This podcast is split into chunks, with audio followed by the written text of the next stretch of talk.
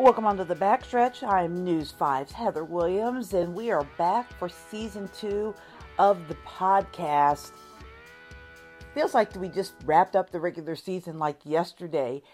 NASCAR is the off season that never really happens. The season never seems to end. Uh, end the year, season and the banquet in December. In January, you got the Hall of Fame. So we just keep cranking, cranking, cranking, and not a lot of downtime. But we are two weeks away from the start of the season with the Busch Clash coming in just a couple of weeks. I cannot believe that it is time to get rolling, but here we are. Got a lot of cool stuff planned for you on the backstretch this season. We're going to start this week by talking with William Byron, uh, a driver who is just on the cusp, poised, ready to take the next step to vault into the next tier of great drivers in NASCAR. He's already a really good driver, multiple playoff appearances, uh, consistent, consistent, consistent at Hendrick Motorsports, but not yet made it to the championship four. Is this his? Is this his year? Is he ready and poised to take that next step? We'll talk to William about that. Also, got a ton of catching up to do with our crew chief, Chris Carrier. Find out what his race team has planned for the season, and also talk to him a little bit about some of the expectations of some of the teams going into 2023. So, should be a lot of fun. Let's get this fired up. We are joined now by our crew chief, Chris Carrier, who also happens to be the crew chief for the number 75 Food Country truck in the Craftsman Truck Series. We've got Yes, a new ma'am. series name this year. Chris, first of all, how was your off season? Off season's been busy, but great. Uh, got to do some neat things with my family around the holidays and so forth. But we've been, uh, we've been, you know, we've been pretty uh, prudent about getting our equipment ready. We've got some projects going on, had some projects going on, and still do. Uh, trying to get all our trucks ready. We've redone some things, uh, tried to improve some things, uh, so on and so forth. Also with our traveling equipment and so on and so forth. I am uh, I am anxiously awaiting uh, just a few days where we'll be heading down to Daytona. Kevin Harvick announced that he's retiring at the end of this year. I know you worked with Yes. Kevin. Uh, I know Kevin is not always the easiest person to work with, Mm-hmm. and he has a reputation of sometimes being difficult, but he's also given a ton to this sport. Oh. What What is Kevin's legacy in NASCAR? He, to me, Kevin Harvick is a guy from, from every time I've been around him when I worked with him, worked for him, and got to work with him a few times in him driving the vehicles I was working on, trucks and car.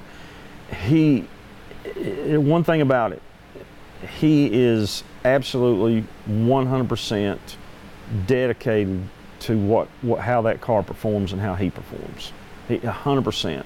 And that kind of attitude, uh, you know, reminds me of you know one of my heroes, uh, you know, Vince Lombardi. That's he he demanded he demanded the pursuit of perfection, and he was about it himself. I mean, I watched him at the time I worked for him. Part of his workout regiment was in a little gym that was in a corner of the shop up on the upper floor where the crew chief's office was, and I remember watching him a few times, just thinking, "Oh my God, this guy's fixing to kill himself." What you know? What? And he was. It was. And after the workouts, and they, usually these were on Monday morning, after a cup race, and I talked to him a little bit about that, and he said, "You know, nowadays you can't expect. It's so competitive. You can't expect us to show up and have the fastest car. It's not going to happen. You, you got a driver's got to make the difference."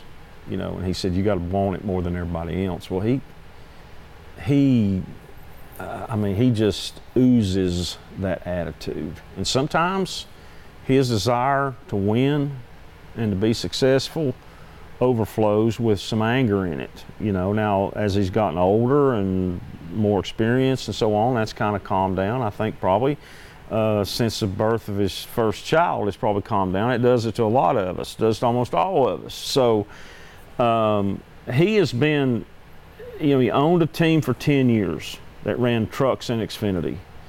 Um, they were always competitive. They were always good stuff. He found sponsorship. He had good drivers in them. They were successful, and he played the game as hard as he could play it with that. He's driven the same way. He came from basically nothing, all the way from California, and moved here. And he was like, "I'm not giving up. I'm gonna be tougher than the challenge." And he's always, you know, reflected that in everything he's done. So um, I'm gonna miss watching him race because it was kind of like I missed Dale Earnhardt in a way. It's like you could always say, it, it, when the race got boring, you could always look and say, okay, where's that three car? Well, you all could say, where's Harvick? Because if, if, he's out there, something's going to happen pretty soon. He's going to do something, something's going to happen that's going to be entertaining and exciting. So you, I'm going to miss that. You mentioned Earnhardt, and it's interesting because – it's so hard to follow a legend. I mean, he yes. jumped into a legend's car. Yes. Most drivers could not have dealt with oh, the no. pressure. Oh no, no, no, not even close, not even close. And Kevin jumped in it like he had that confidence. You know, I guess you can you can call it cocky, you can call it arrogance, you can call it whatever you want to, but let's face it, he backed it up. He knew that I can do this. And yeah, he respected Dale Earnhardt the, the, same way everybody else did, but it was like, okay, this is my opportunity. I'm going to make the best of it. And I can remember when Dale Earnhardt first got his really good Cup Series ride. You know, it was with Rod Osterlund in 78 or whatever. I can't remember, but I remember following that, that, uh, storyline. And of course, back then, the 70s, the you know media wasn't as easy. You know, communication was easy, all delayed. And and I can remember when we said, "Man, that guy will wreck everything that guy's got," and he ends up winning races, wins Rookie of the Year, wins championship, pow pow pow, and the legend's born. And you know, Harvick steps in at Atlanta, storybook finish, beats Jeff Gordon by what six inches or something, and crowd and the crew and everybody goes wild. He goes around the racetrack with, you know, backwards with the number three, you know, with his fingers. And it's just, you know, he stepped in and I always respect, I always have high respect for people that sees sees that opportunity. When it comes, they know it, they're not scared of it, they go and they get it done. And you have to have respect for that. And, uh, you know, he, he lives that way. Now he's got a, a son who is obviously he's going to help him do everything he can to get him, you know, to be a race car driver and to be successful. And man, what an advantage to have a teacher like that. I mean, nobody's probably a better driver instructor than that kid's dad. So I'm I'm kind of I'm kind of interested to see how that will go. You know, he's already got him in go karts and everything else, and unbelievable. But you know, I'm, I think it's I think you'll I think that you'll see a maybe a little bit different a, a, a, different version of Kevin Harvick with his son. You know, I'm I'm sure there's not that there will be times when uh, his son might be involved in altercations that Kevin might stand up for him pretty strongly. But I also think he will make that boy fend for himself because that's what's going to make him tougher you know, so I'm I'm I'm kind of anxious to see that myself. You know, I think Kevin's Kevin does a good job when he's uh, in the booth. You know, and I think he's going to do more of that. So, well, I just I don't know. I think he's been very good for the sport. You know, you got you got to give the guy credit. I mean, he's done a lot. He's employed a lot of people, including myself. Help pay help pay my salary, my my you know my living for my family. So, um, got to be thankful for people like him. What storyline do you think will be, other than Harvick, obviously that's a big storyline going into the year, but what storyline do you think will be the biggest one? Who should we be watching? What things should we be watching? Is it Kyle Busch? Yes. Is it Legacy Motor Car? Is it you know 2311 with their new drivers? What do you what are we looking at? I think I think uh, it, you know pure NASCAR fans. I, I think the biggest thing is going to be that Kyle Busch in a Richard Childress car. You know, there. Wait a minute. He he works for drives for Richard Childress. Uh, that that is that's something that you know some of us older, you know, is like having a hard time getting across because we remembered when Richard Childress had him in a headlock trying to punch his lights out for running in one of his cars after a race, but. I think it's going to be, you know, the fact that Kyle's been with Toyota so long and Joe Gibbs was so long and I think that divorce was a little bit ugly, you know, to say the least. And now there's appears to be a lot of passion for him, whether it's going to rekindle that. You know, his last year or two mostly wasn't that great. With a lot of people were saying, "What's wrong with Kyle Busch?" Well, he's, he can't drive no more. He's too old. He's lost his, you know, lost his this, lost his that. I, I think it's going to be, I think it's going to be really interesting to see how that how that whole thing works, how that plays out, to see how well he does, how he gets along with Richard Childress and his team, Andy Petree, uh, the crew chiefs, the engineers, the team managers there, uh, how vocal he is about the weaknesses that may crop up from now and then, and how how hard he races the Joe Gibbs cars, which I'm pretty sure it's going to be pretty hard. And I think that's going to be the you know the storyline. Again, it's these other new teams, like you mentioned, 2311. That's building up. They've got different drivers now. That you know, it's all you know, you're looking like, okay, the face of this sport is changing some. And some of the drivers that we watched, uh, like Kevin Harvick, like Kurt Busch, unfortunately, and some others, are now not there anymore or not going to be there anymore. I'm, I'm anxious to see how, how Harvick does in his last year, how intense that will be. I don't think he wants to go out as a eh, mediocre. I don't think he'll let that happen. William, thanks for joining us today. No problem. Yeah, I look forward to it. Um, so tell me, you've had a few months away from racing. What's the off season like for you? Yeah, it's been nice. I think um, you know we kind of spent a lot of time in the off season just going through um, how to get better as a team, and um, we spent some time, you know, in the shop doing that, and then also spend some time at the simulator. So it's been nice to spend some time at the sim and and um, really just have some some time at home and some nice quiet uh, down downtime. So it's it's been good. When you looked at this season, it seemed like you guys as a team made a pretty big jump last year uh, as far as uh, uh, your ultimate goal of winning a championship. What's kind of the goal this year, and how do you how do you take that next step? You know, I think um, yeah, we talked about that a lot. I think just making the final four is the is the first goal for us, and we want to win some more races so it kind of affords us the opportunity to get more bonus points but um, yeah certainly just start start by um, having a strong clash you know and getting through that race and then you know taking on the week down in daytona and and trying to do the best job we can there so i think it honestly is just uh, kind of a one week uh, process week by week to try to see where we are but we're excited for the the season. I think that we just have to, uh, like I said, gather some more bonus points this year, hopefully, and um, just kind of you know manage the entire season. The Clash and Daytona, you mentioned them. They're such different events than anything you guys do for most of the season. Does that tell you anything about how your season's going to go? Or um, I know a couple of times, like Tony Stewart finished dead last in Daytona and still won championships. Is it just one of those things where you try to survive and then get on to the to the meat of the season?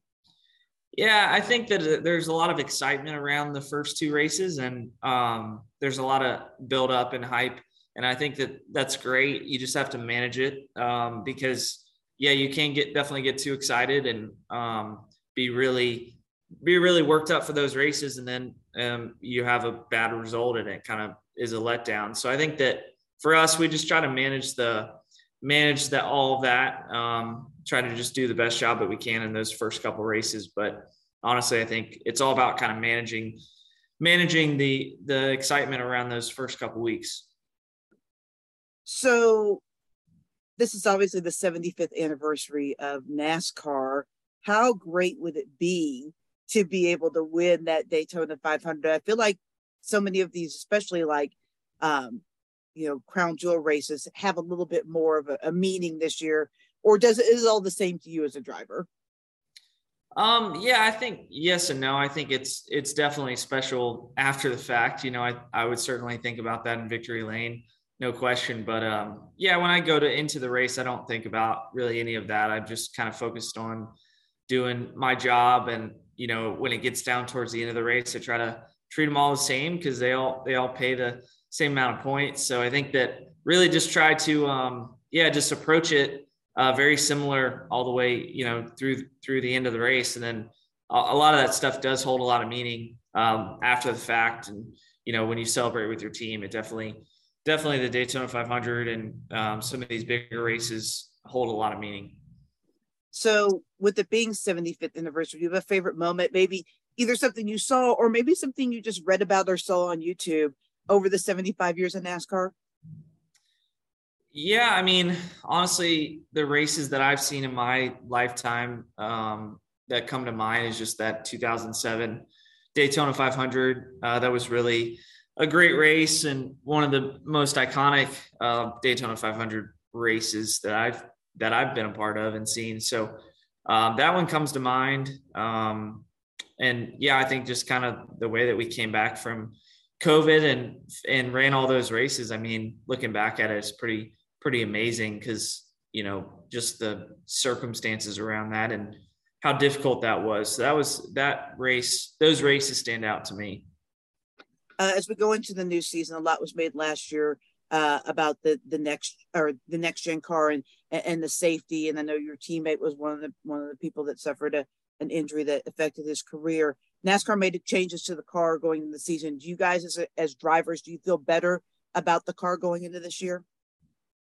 Um, yeah, I, I think so. I, I definitely don't um, think too much about it, to be honest with you. I, I think um, I just focus on the things that it takes to to go faster. And um, yeah, I feel comfortable with what they did though in the off season. I think you know they changed some some structure in the car, and um, yeah, I feel comfortable. I'm ready to uh, to drive it. Are you working on any uh, any new cool Lego projects right now? Uh, not right now. I've just been, um, you know, the weather's not too hot right now, but just been playing a bunch of golf and and uh, trying to, you know, honestly doing a lot of sim racing too. So um, just been doing a lot of iRacing, and uh, that's occupied a lot of my time. So I know you're a huge Panthers fan, and obviously they are not in the playoffs. But do you have a, a Super Bowl favorite, a team that you're rooting for in these Final Four? Yeah, it's tough. I think um, like three of the four, I think could could really easily win it. Um, you know, I think honestly all four, but I would say if the Bengals get to the Super Bowl, I'd say I'd pick them um, based on their past history. But yeah, it's tough. I mean, I feel like the NFC teams are really, really good, and they're probably probably above the the AFC teams right now. But we'll see everything you just said broke my heart as a Chiefs fan. Just FYI, just totally broken hearted, but it's okay. It's okay. Yeah. I would I would say different if if Mahomes was healthy, but yeah, it's fair. It's completely fair. Thank you so much for your time. I appreciate it. Yeah, thank you. For my final thought today, I want to talk about the Hall of Fame. I mentioned it uh, briefly in the monologue. I went to the Hall of Fame ceremony this year because Mike Helton, who is a Bristol, Virginia native, went in as the landmark award winner this year. I want to talk about what, what makes a Hall of Famer, what what makes a driver a Hall of Famer, because I look at this year's class and while immensely fascinating and diverse class, I sat there and wondered, you know, are these guys Hall of Famers, all three of them? Probably so. You know, but what is a Hall of Famer and, and, and, who should go in is, to me, not very well defined and, and sort of cloudy in NASCAR.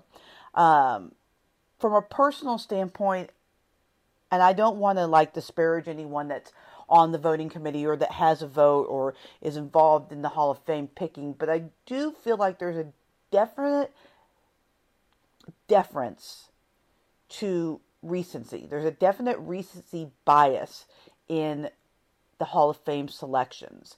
There are, in my opinion, and it's just my opinion, a lot of older era, still modern era, although some classic areas eras, but they're they're they're handling that with the with the uh, legends or whatever they call that uh, division. But there are a lot of older era, 70s, 60s ish drivers and people associated with the sport that, in my opinion, should already be in the Hall of Fame that are not.